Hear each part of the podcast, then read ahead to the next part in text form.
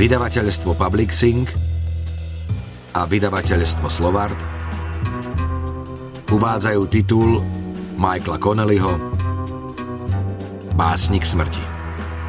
Audioknihu číta Peter Kočiš. Preložil Patrik Frank. Táto audiokniha je zo série Jack McAvoy. Túto knihu venujem Filipovi Spicerovi a Joelovi Gatlerovi, vynikajúcim poradcom a literárnym agentom, ale najmä priateľom. Prvá kapitola Smrť je môj osud. Živím sa ňou. Založil som si na nej svoju profesionálnu povesť. Staviam sa k nej s vášňou a precíznosťou majiteľa pohrebného ústavu. Vážne a súcitne, keď som s pozostalými, zručne a odvážne, keď som sám. Vždy som vravel, že tajomstvo úspešnej práce so smrťou spočíva v tom, že si ju treba držať od tela. To je základné pravidlo prežitia. Nedovolte, aby vám dýchala za krk. Ani toto pravidlo ma však nakoniec neochránilo. Keď mi dvojica detektívov prišla povedať, čo sa stalo Seanovi, rýchlo ma premohol nekonečný chlad a slabosť. Mal som pocit ako ryba v akváriu. Ako pod vodou som sa pohyboval z jedného kúta do druhého a pozeral na svet za sklom. Sedel som na zadnom sedadle ich auta a za každým, keď sme míňali lampu, sa v spätnom zrkadle myhli moje oči. Ten pohľad plný otupenosti, bolesti a samoty dôverne poznám. Stokrát som ho videl v očiach čerstvo ovdovených žien, s ktorými som robil rozhovor. Z týchto detektívov som poznal len jedného, Herolda Wexlera. Zoznámil som sa s ním pred pár mesiacmi, keď ma Sean pozval na pohárik do baru Pins Off. Bol to jeho kolega z oddelenia násilných trestných činov Denverskej polície a Sean mu hovoril Vex. Policajti sa vždy oslovujú prezývkami. Z Vexlera je Vex, zo Seana Mac. Je to pre nich akási klanová záležitosť. Niektoré prezývky vôbec neznejú lichotivo, no ich majitelia sa nestiažujú.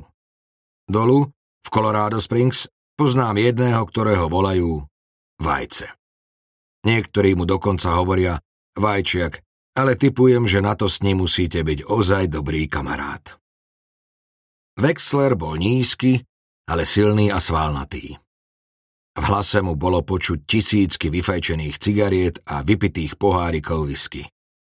Ksicht ako sekera, líca stále červené.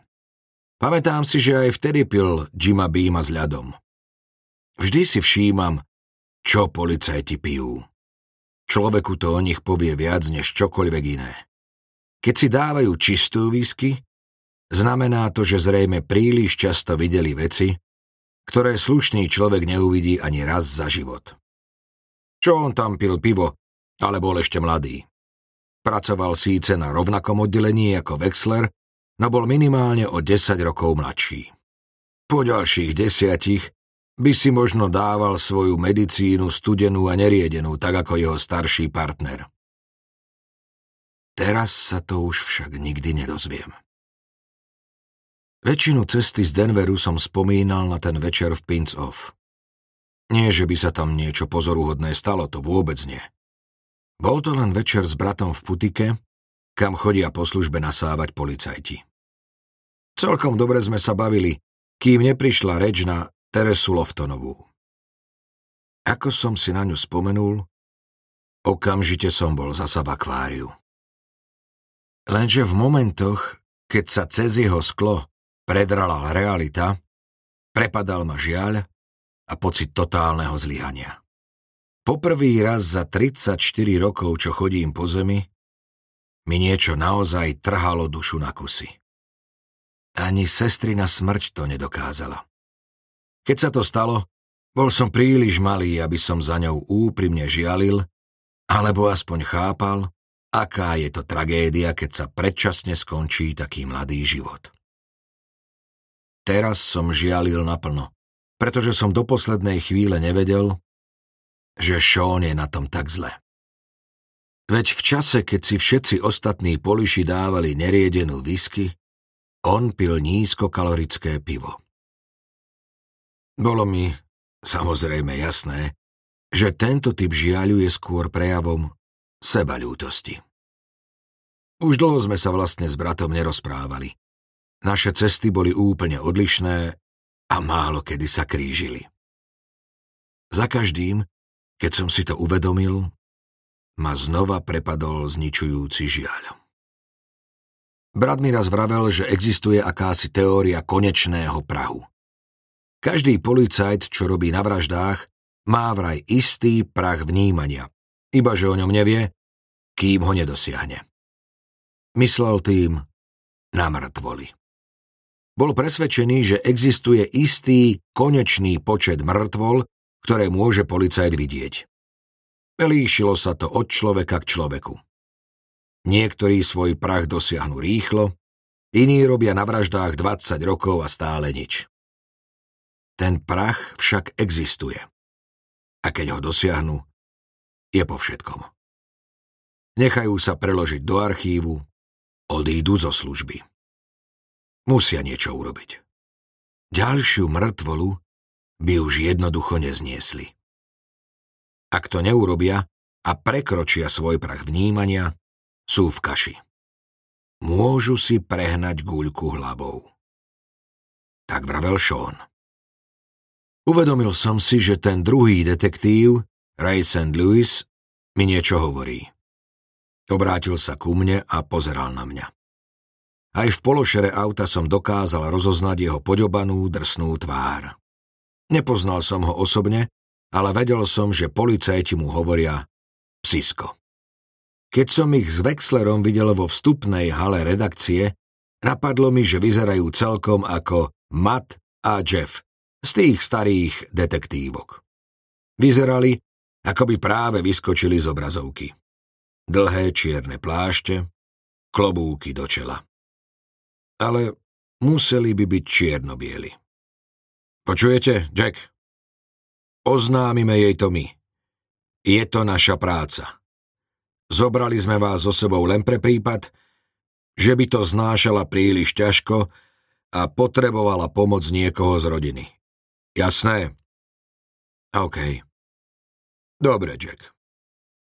Išli sme do Seanovho domu a nie do bytu, ktorý si prenajal s niekoľkými kolegami v Denveri, aby sa formálne stal občanom mesta a splnil podmienku na prijatie do mestského policajného zboru. Išli sme do jeho domu v Bouldery, kde nám otvorí jeho žena Riley. Vedel som, že jej nikto nebude musieť nič oznamovať. Pretože to pochopí, hneď ako uvidí nás troch bez šóna. Všetky manželky policajtov to vedia hneď. Celý život sa s hrôzou pripravujú na túto chvíľu. Za každým, keď niekto zaklope, čakajú, že to budú poslovia smrti. Tento raz sa Riley dočká. Ona to bude vedieť aj sama. Poznamenal som. Asi áno, prikývol Wexler. Všetky to vedia. Pochopil som, že s tým počítajú. Rátajú s tým, že jej bude všetko jasné len čo otvorí dvere. Uľahčím to prácu. Sklonil som hlavu a napravil si okuliare. Uvedomil som si, že sa zo mňa stala postava z mojich článkov. Smútiaci príbuzní, ktorých som pol života prenasledoval, aby dodali dvojstránkovému článku trocha šťavy. Teraz som ju dodával sám. Prepadla ma hamba, keď som si spomenul, Koľkokrát som sa snažil hovoriť s rodičmi zabitého dieťaťa alebo vdovami. Alebo s bratmi ľudí, čo spáchali samovraždu. Áno, aj tie som robil. Nemyslím, že by existovala smrť, o ktorej som aspoň niečo nenapísal a kvôli ktorej som niekomu nevpadol do života. Ako sa cítite? Od novinára to znie prirodzene. Vždy sa začína touto otázkou. Nie vždy priamo. Môže byť zakamuflovaná vo falošných prejavoch súcitu a pochopenia, ale vždy ide o to isté. Mal som na ňu dokonca trvalú pamiatku. Tenkú bielu jazvu na ľavom líci tesne nad bradou. Spôsobil ju diamantový prsten ženy, ktorej snúbenec zahynul v lavíne nedaleko Breckenridgeu. Položil som klasickú úvodnú otázku a ona mi bez slova jednu tresla. V tom čase som bol v branži nováčik a mal som pocit, že mi kryudí. Teraz tú jazvu nosím ako metál. Radšej zastavte, povedal som rýchlo. Budem vracať. Wexler odbočil do odstavného prúdu diálnice a chvíľu mu trvalo, kým dokázal na zľadovatenom povrchu zastaviť. Auto sa ešte stále posúvalo vpred, no ja som sa už zúfalo snažil otvoriť dvere. Nešlo to. Bol som v policajnom aute a v tom sa na zadných sedadlách často vozia väzni a podozriví. Zámky na zadných dverách sa ovládali vpredu. Dvere! Predsedil som cez pevne zaťaté zuby. Auto zastalo a Wexler uvoľnil bezpečnostnú poistku. Rýchlo som otvoril, vyklonil sa von a na trikrát vyvrátil obsah žalúdka do špinavej snehovej kaše pri ceste. Ďalšiu polminútu som sa nehýbal a čakal, či nepríde ďalší krč. No bolo po všetkom. Nezostalo vo mne vôbec nič. Kým som sa tak naprázdno vykláňal, uvažoval som o zadných sedadlách policajných aut. Sú určené pre podozrivých a väzňov. Ja som bol vlastne oboje naraz. Podozrivý ako brat obete a väzeň vlastnej pýchy. Samozrejme, teraz to bolo na doživotie. Tieto myšlienky ma však rýchlo prešli, len čo ma prestalo napínať. Roztrasene som vystúpil z auta a urobil pár krokov po kraji cesty so snehom zafarbeným od splodín.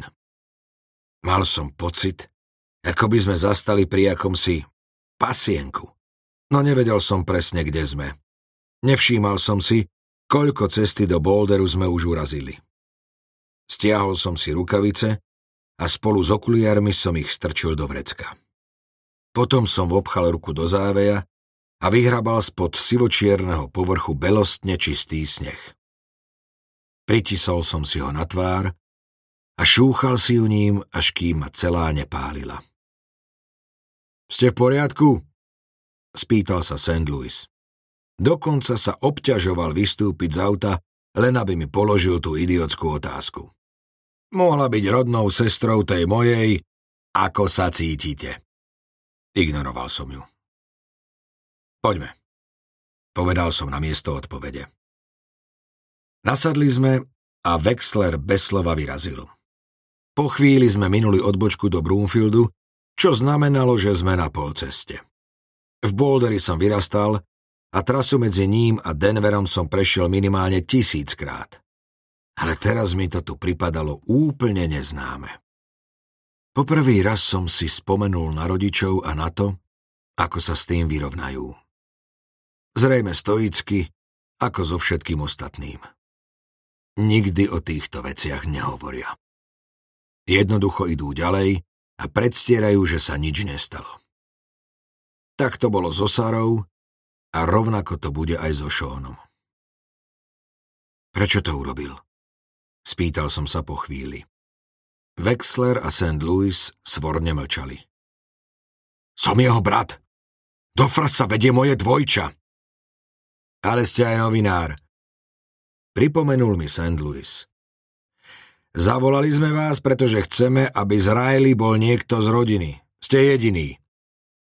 Môj brat sa zabil do boha, Povedal som to príliš hlasno. Bolo mi v hlase cítiť náznak hystérie a tá na policajtov nikdy nezaberá. Keď ju vycítia, okamžite sa stiahnu a človek z nich nedostane ani slovo. Preto som pokračoval oveľa tichšie. Mám právo vedieť, čo sa stalo a prečo to urobil. Nie som tu na to, aby som o tom písal do novín. Bože, vy ste ale... Pokrútil som hlavou a nechal to vyznieť na prázdno. Za oknom sa začali objavovať prvé svetlá bolderu. Bolo ich oveľa viac než v časoch, keď som tu vyrastal. Nevieme, prečo to urobil. Odvetil Wexler po chvíli. Nevieme to jasné. Môžem povedať len toľko, že sa to občas stáva. Policajtom niekedy preskočí zo všetkého toho svinstva, čo sa na nich denne valí. Meka to asi dostalo, to je všetko. Nikto nevie prečo, ale pracuje sa na tom. Keď to zistia, povedia mi to a ja zasa tebe. Sľubujem. Kto na tom pracuje? Z parku to dali nám a my zasa špeciálnym prípadom. A to už prečo? Špeciálne prípady nevyšetrujú samovraždy policajtov. Normálne nie. Robíme ich my, ONTČ. Ale v tomto prípade to prevzali oni, lebo nechceli, aby sme vyšetrovali jedného z nás. Veď vieš, konflikt záujmov. ONTČ. Pomyslel som si. Oddelenie násilných trestných činov vraždy, ublíženia na zdraví, znásilnenia, samovraždy.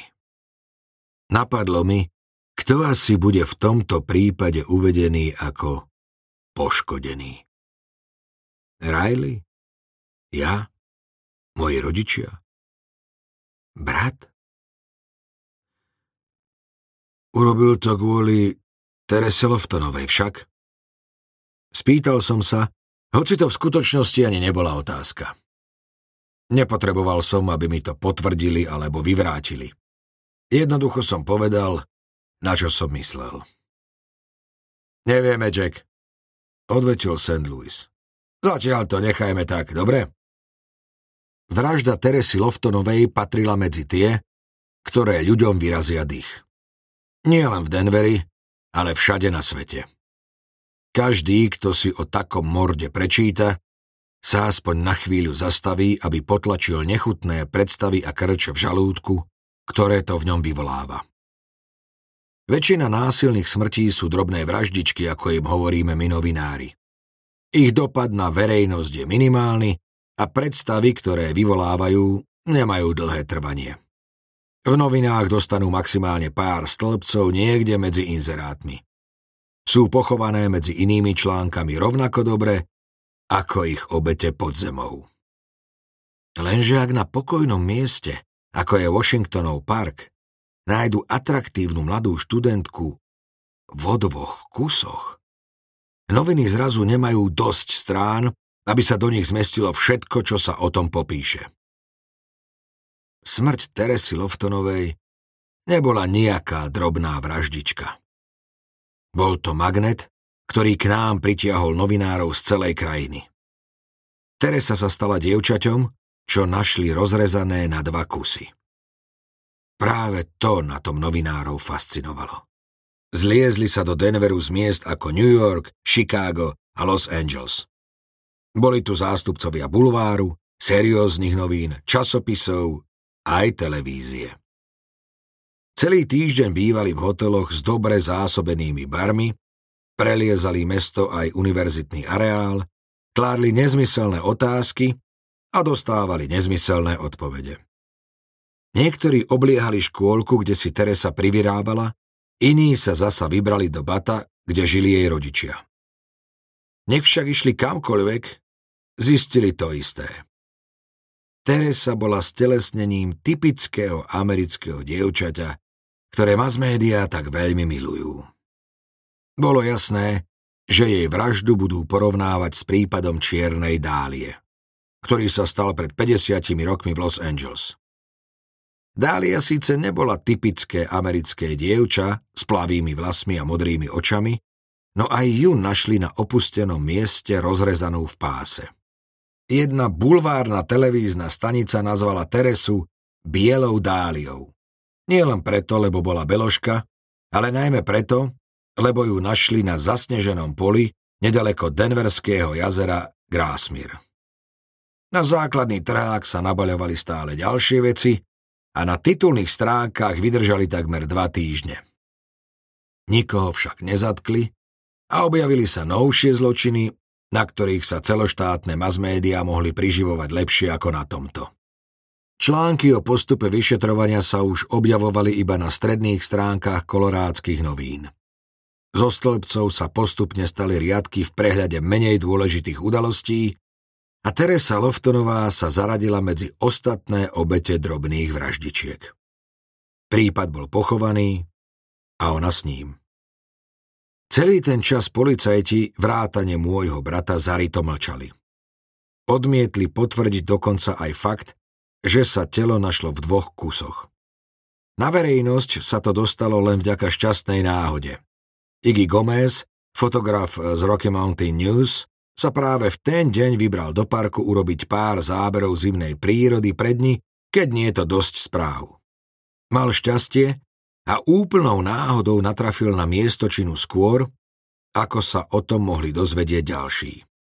Policajti zavolali koronera a technikov telefonicky, pretože vedeli, že roky aj Post monitorujú ich vysielačky.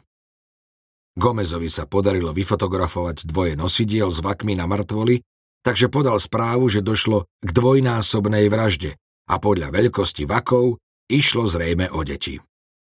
O niečo neskôr sa reportér Van Jackson skontaktoval so svojím zdrojom v kancelárii mestského koronera a ten potvrdil morbídny fakt, že telo naozaj dorazilo do márnice vo dvoch častiach. Nasledujúce ráno o tom vyšiel v roky článok, ktorý pritiahol novinárov z celej krajiny silnejšie ako spev sirén. Môj brat a všetci ostatní z ONTČ sa tvárili, ako by nemali nejaké povinnosti týkajúce sa informovania verejnosti.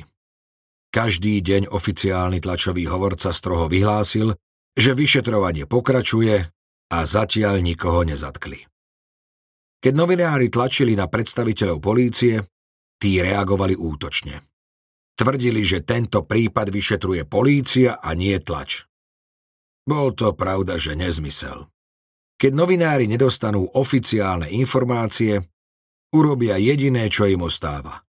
Pokúsia sa vyšetrovať sami. Tak to bolo aj s Teresou Loftonovou. Na čitateľov a divákov sa valila záplava detailov zo študentkynho života a smrti, ktoré však vo väčšine prípadov nemali s pravdou vôbec nič spoločné. Policajné veliteľstvo na Delaware Street však naďalej zarito mlčalo a aféra po pár týždňoch utíchla, pretože jej chýbala životná sila. Informácie Ja som o Terese Loftonovej nepísal. Nie, že by som nechcel. Takýto prípad sa v pokojnom meste, ako je Denver, neobjaví hocikedy a každý novinár by si na ňom zgustol. Prišiel som však neskoro. Keď som sa o ňom dozvedel, už ho mal pevne v rukách Van Jackson a univerzitná novinárka Laura Fitzgibbonsová. Musel som čakať. Vedel som, že ak ho polícia nevyrieši, skôr či neskôr ho dostanem. Keď ma Jackson prosil, aby som z brata vytiahol aspoň niečo, hoci neoficiálne, slúbil som to, ale ani som sa o to nepokúsil. Chcel som o tom písať, preto som nemal najmenší dôvod pomáhať Jacksonovi informáciami zo svojho zdroja. Koncom januára, keď sa prípad vyšetroval už vyše mesiaca, som urobil prvý krok a zároveň obrovskú chybu. Jedného rána som zašiel za šéf-redaktorom Gregom Glendom s tým, že by som rád prebral prípad Loftonovej. Bola to moja špecialita a všetci to vedeli. Robil som články o najpozoruhodnejších vraždách v okolí. Všetky s istým časovým odstupom. Ak by som mal použiť novinárske kliše, poskytoval som čitateľom hĺbkový rozbor prípadu a nie iba lacné titulky. Preto som išiel za Glenom a pripomenul mu, že mám medzi policajtmi svoj zdroj. Ten prípad vyšetroval môj brat a ja som nezabudol zdôrazniť, že ak o ňom bude s niekým hovoriť, tak len so mnou.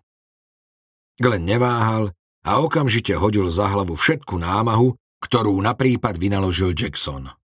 Záležalo mu len na tom, aby mal článok, ktorý v pouste nemajú. Z kancelárie som odchádzal s poverením vo vrecku.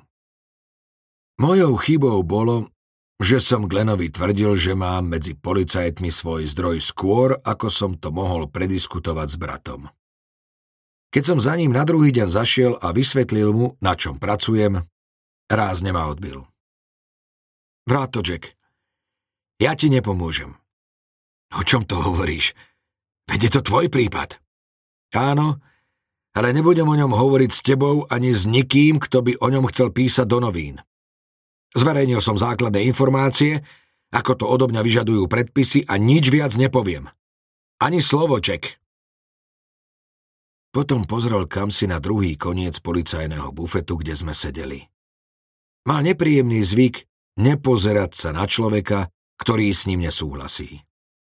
Keď sme boli malí, vždy som na ňo v takej situácii skočil a začal ho búchať do chrbta. Samozrejme, teraz som si to nemohol dovoliť, ale často som mal chuť urobiť to znova. Sean, je to výborný námet, to predsa musíš. Nemusím vôbec nič. A seriem na to, aký je to námet.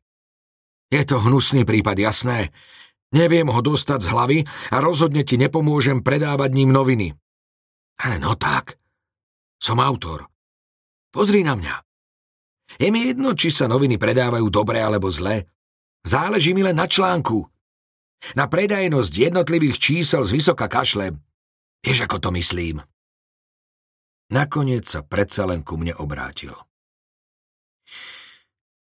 Tak potom chápeš, čo cítim vo vzťahu k tomu prípadu ja. Povedal. V tej chvíli som vytiahol cigaretu. V tom čase som fajčil už len pol škatulky denne a pokojne som ju mohol vynechať, ale vedel som, že moje fajčenie brata trápi. Preto som si zapálil, aby som ho vyprovokoval. Toto je nefajčiarská časť, Jack. Tak ma zabasni. Aspoň niekoho nakoniec zatkneš. Prečo sa musí správať ako debil, keď nedostaneš, čo chceš? A ty to robíš prečo? Nikdy ten prípad nevyriešiš však. O to tu ide. Nechceš, aby som sa v ňom špáral a písal o tom, aký si neschopný. Neskúšaj to s ranami pod pás, Jack. Vieš, že to nikdy nefungovalo. Mal pravdu. Nikdy som tým u ňoho nič nedocielil. Čo bude ďalej? Chceš si nechať tento malý horor len pre seba? O to či ide? Áno. Niečo také. Dá sa to tak povedať. Sedel som za Vexlerom s prekríženými rukami. Bolo to príjemné. Takmer, ako by som sa tým držal pokope. Čím viac som uvažoval o Šónovi, tým mi to celé pripadalo nelogickejšie. Vedel som, že ho Loftonovej prípad ťažil, ale nie natoľko, aby si kvôli nemu siahol na život. Niečo také by môj brat neurobil. Zabil sa vlastnou zbraňou. Wexler pozrel do zrkadla. Prezerá si ma, pomyslel som si. Kto vie, či sa dopočul o tom, čo bolo medzi bratom a mnou? Áno. V tej chvíli mi to došlo. Musel som byť slepý, keď som to nepochopil hneď. Celý ten čas, čo sme spolu strávili, mi hovoril, že mám pravdu. Kašlal som na Loftonovú. Jednoducho sa to nemohlo stať tak, ako si mysleli. Čo nie? St. Louis sa obrátil a pozrel sa na mňa. Prosím, on by to neurobil, to je všetko. Pozrite sa, Jack, on... Nepreskočilo mu z toho svinstva, čo sa na ňo valilo. On taký život miloval, Spýtajte sa, Riley. Spýtajte sa kohokoľvek zo... Vex, ty si ho poznal najlepšie a musíš vedieť, že je to nezmysel. Miloval Lou. Tak tomu hovoril. Lou. Nevymenil by ho za nič na svete. Teraz by už pokojne mohol byť zástupcom náčelníka, ale on sa na to vysral, pretože chcel robiť na vraždách. Chcel zostať v ONTČ. Wexler neodpovedal. Už sme boli v Bouldery, na ulici Baseline. Ticho v aute na mňa padalo ako dusivý príkrov. Začínalo mi svítať, čo sa mi snažia povedať a zdalo sa mi, že som studený a špinavý ako sneh pri diálnici, kde sme stáli. Nechal list na rozlúčku alebo také niečo? Spýtal som sa. Čo nechal odkaz? Myslíme si, že to bolo na rozlúčku. Všimol som si, ako ho St. Louis prebodol pohľadom, ktorý jasne vravel, že priveľa hovorí. Čo v ňom bolo? Čo napísal? Nasledovalo dlhé ticho. Nakoniec sa však Wexler rozhodol St. Louisa ignorovať. Mimo priestor, odvetil. Mimo čas. Mimo priestor, mimo čas. Nič viac? Nič viac. To je všetko, čo napísal. Úsmev na Rajlinej tvári vydržal asi tak 3 sekundy. Potom ho nahradil výraz nekonečnej hrôzy, ako na tom Munchovom obraze. Mozog je neuveriteľný počítač. Tri sekundy pohľadu na troch ľudí pred dverami a je vám jasné, že manžel sa už nikdy nevráti domov. IBM by to nikdy nezvládol. Otvorila ústa ako hrozivú čiernu dieru, vydala zo seba akýsi nezrozumiteľný zvuk a potom neodvratné a úplne zbytočné Nie. Riley. Snažil sa ju upokojiť Wexler. Poďme sa na chvíľu posadiť. Nie, bože, nie, nie. Riley. Stiahla sa dnu ako lapené zviera. Najprv sa pokúsila uhnúť na jednu stranu, potom na druhú, ako by to celé mohla zmeniť, ak nám unikne. Potom zmizla v obývačke za rohom. Išli sme za ňou a našli ju sedieť na gauči v stave podobnom tranzu. Ja som prežíval takmer rovnaký. Až teraz sa jej do očí začali hrnúť slzy. Wexler si k nej prisadol.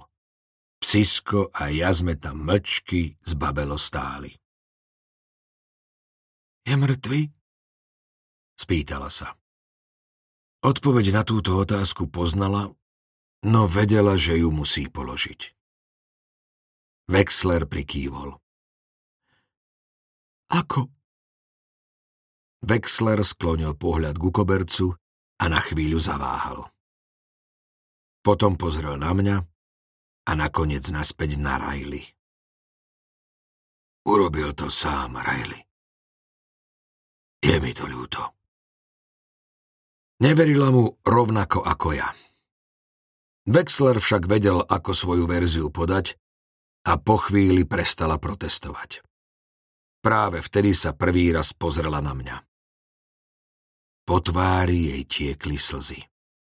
V očiach mala nevyslovenú otázku, či aj ja prežívam rovnaký zlý sen a či sa s tým nedá niečo robiť. Nemohol by som ju napríklad zobudiť? Nemohol by som tým dvom z čierno-bielej detektívky povedať, že sa mýlia? Prešiel som ku gauču, sadol si a objal ju. Veď na to som tam bol. Videl som túto scénu dosť často na to, aby som vedel, čo sa odo mňa očakáva. Zostanem s tebou. Šepol som. Ako dlho budeš chcieť? Neodpovedala. Namiesto toho sa znova obrátila k Wexlerovi. Kde sa to stalo? V Estes parku. Pri jazere. Nie, tam by predsa... Čo tam robil? Niekto mu volal, že má nové informácie o jednom z prípadov. Mal sa s ním stretnúť v kaviarni hotela Stanley. Potom... Potom sa odviezol k jazeru. Nevieme, prečo tam išiel. Našiel ho strážca parku, ktorý počul výstrel. O aký prípad išlo? Spýtal som sa. Pozri sa, Jack. Nechceme to rozoberať do... O aký prípad išlo?